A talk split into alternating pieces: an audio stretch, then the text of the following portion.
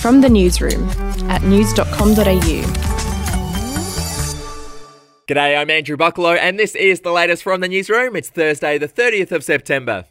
YouTube has announced it will remove videos and some high profile users that falsely claim approved coronavirus vaccines are dangerous. There will be some exceptions, with personal testimonials of negative experiences with vaccines still allowed, so long as the channel doesn't show a pattern of promoting vaccine hesitancy. YouTube has already removed more than 130,000 videos since last year for violating its COVID policies. Overseas now, and a London court has heard how a British police officer kidnapped and killed a 33 year old woman in March.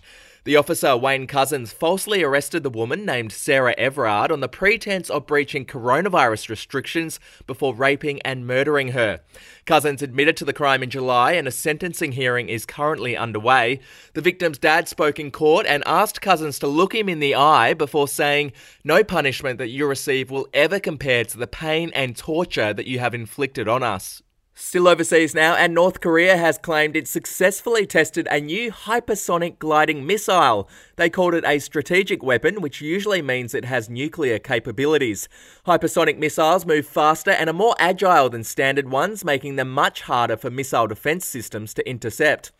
And how about this for bad luck? A man in the US won more than $50,000 in a lottery game but died before he was able to cash it in.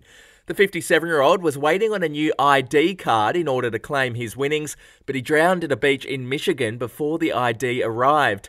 The winning ticket was found in his wallet and will now be handed over to his relatives. To sport, Australian cricket coach Justin Langer allegedly blasted one of his players for wearing a Casio watch on the field. Nathan Ellis took a catch during a T20 in July and thought Langer would be full of praise once he got back in the rooms. Instead, he copped a spray from the coach who doesn't believe in wearing jewellery on the field. We'll be back in a moment.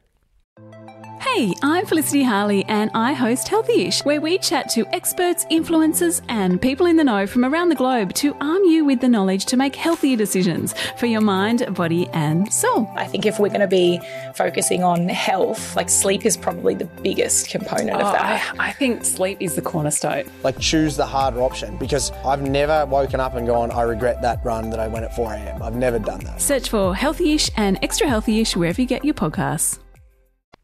Well, it's a big day for Britney Spears. A judge will today review an application to remove her dad, Jamie, from her 13 year conservatorship. The judge could even go as far as to scrap the conservatorship altogether.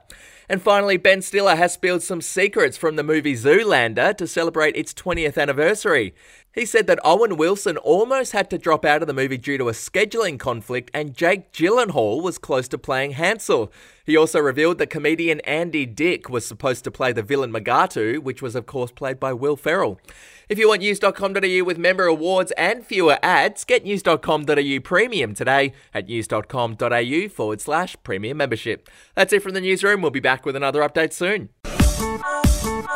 Your update from news.com.au.